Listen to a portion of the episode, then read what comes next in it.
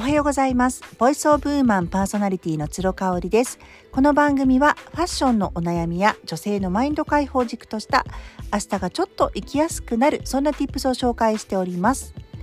えー、先日1年ぶりに会った親友とですね、あのゆっくり2人であの語らったっていう話は今週したと思うんですよね。何日か前にしたと思うんですけれども。そこからね私がねちょっと親友に課せられた課題というか何て言うんでしょう。あのお題をねあの突きつけられましたのでこの数日ねそれについてすごい考えてるんですよ。でそれがね何かっていうとちょっと私がですね、まあ、ちょっとちょっとじゃなくてだいぶね色気がなくなってきたっていう話を親友にされたんですよね。で、まあ、自分自身もこうときめきとかがねもう今本当になくなっていて困っちゃってるんですよね困っちゃってるっていうかなんかこう女性らしさみたいなもの元気なヘルシーな色気みたいなものとどんどんなんか無縁になってきちゃってるような気がしてるんですよ。でなんかそれを痛感したのが、まあ、3姉妹で会ってね本当に15年ぶりに3人でゆっくりご飯を食べに行った時にあのー、すごくね2人がキャッキャキャッキャ楽しそうにね本当に女子高生のように話している姿を見てあなんか私年取っちゃったな1人だけっていうのをすごく感じたんですよね。なんかこう3人で撮った写真とかも1人だけ保護者保護者の人みたいな感じがあったりとかしてて実際もなんか話してる内容とかも本当になんかこう箸が転がっても笑っちゃうみたいな感じなんですよ2人とも。で特にねうちの姉なんかあのファッションの仕事長く携わっていてインフルエンサーと呼ばれる立場ですし私の妹もですねあのヒーラーという立場で人を癒すっていうことをライフワークにしてるんですね。まあ、そんなねあの2人とは縁遠い雰囲気で本当にこう心から笑ってなんかこう肌見せのファッションとかも楽しんでるっていう感じがあったんですよね。あなんか私にないなみたいなあの風に思いまして次の日に親友に会った時にその話をしたんですよ。そしたらねやっぱ親友も実はそれをすごく思ってたっていうんですよね。まあ、私の SNS とかを見ててくれててなんか格好もおしゃれなんだけど色がないよねって言われたんですよね。で彼女ミルセンなので全然コメントとかはくれないんですけれどもあー分かるような分からないようなっていう感じなんですよね。色気って何なんでしょうね。特にまあ私今47歳になって、え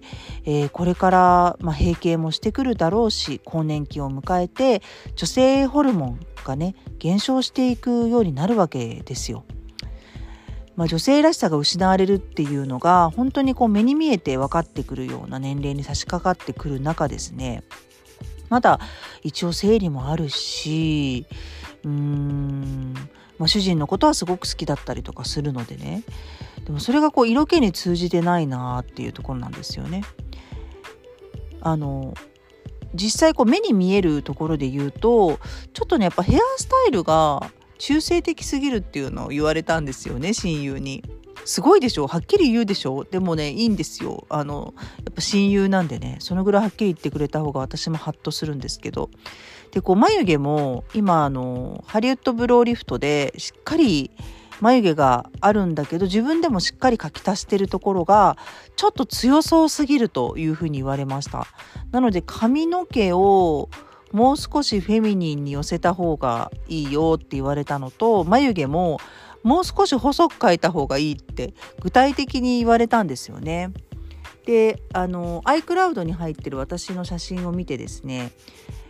ぱりその子供を産む前ぐらいに123年前私ねずっとね髪の毛エクステをつけてたんですよね。でこれ本当に賛否両論で姉妹から家族からはすごく不評でした。なんかうんけばいっていう風に言われてたんですけどなんかね親友の京子はそのぐらいのなんか心意気であのー、女性度満開にしちゃってもいいんじゃギャルっぽくなっちゃってもいいんじゃないのって言ってたんですよね。さすがにちょっとねエクステはねメンテナンスの観念からもすごく大変だからやらないと思うんですけどもう手っ取り早くやっぱり髪の毛は伸ばそうかなっていう方向で今考えています。ちょっと前髪も短く切りすぎちゃってるんですよね今ね。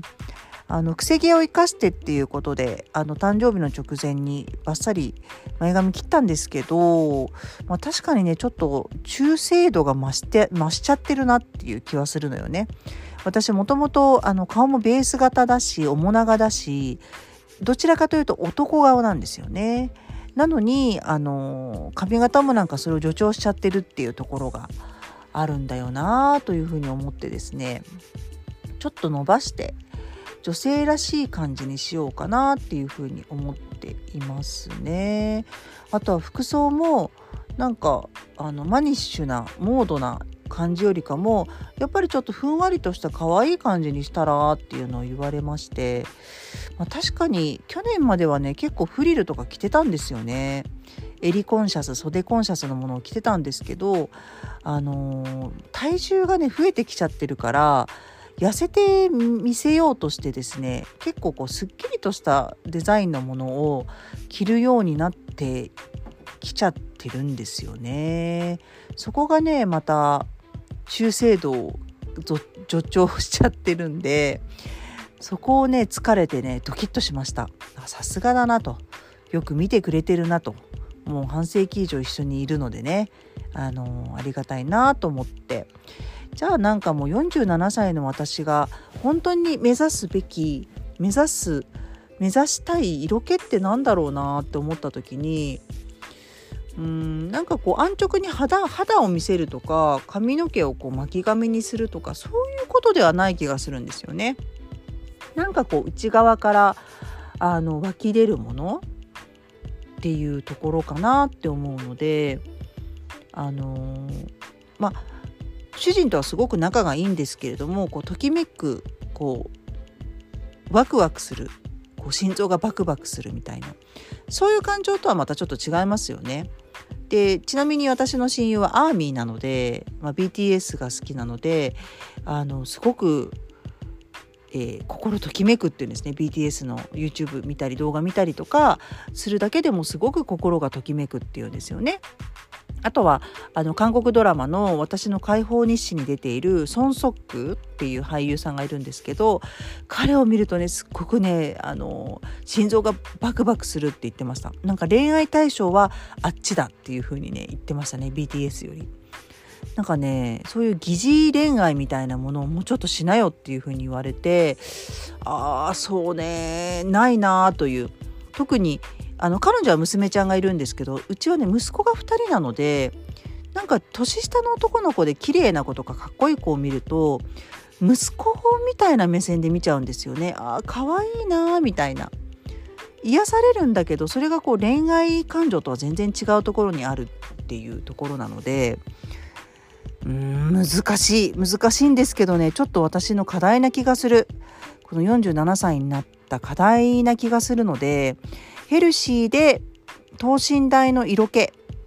うんって何かなってちょっとね研究したいなっていうふうに思いますのでもし何かあのアドバイスとかあったらまたダイレクトメールとかコメントとかでいただけたら嬉しいです。はい今日はここまでになります。それではまた明日。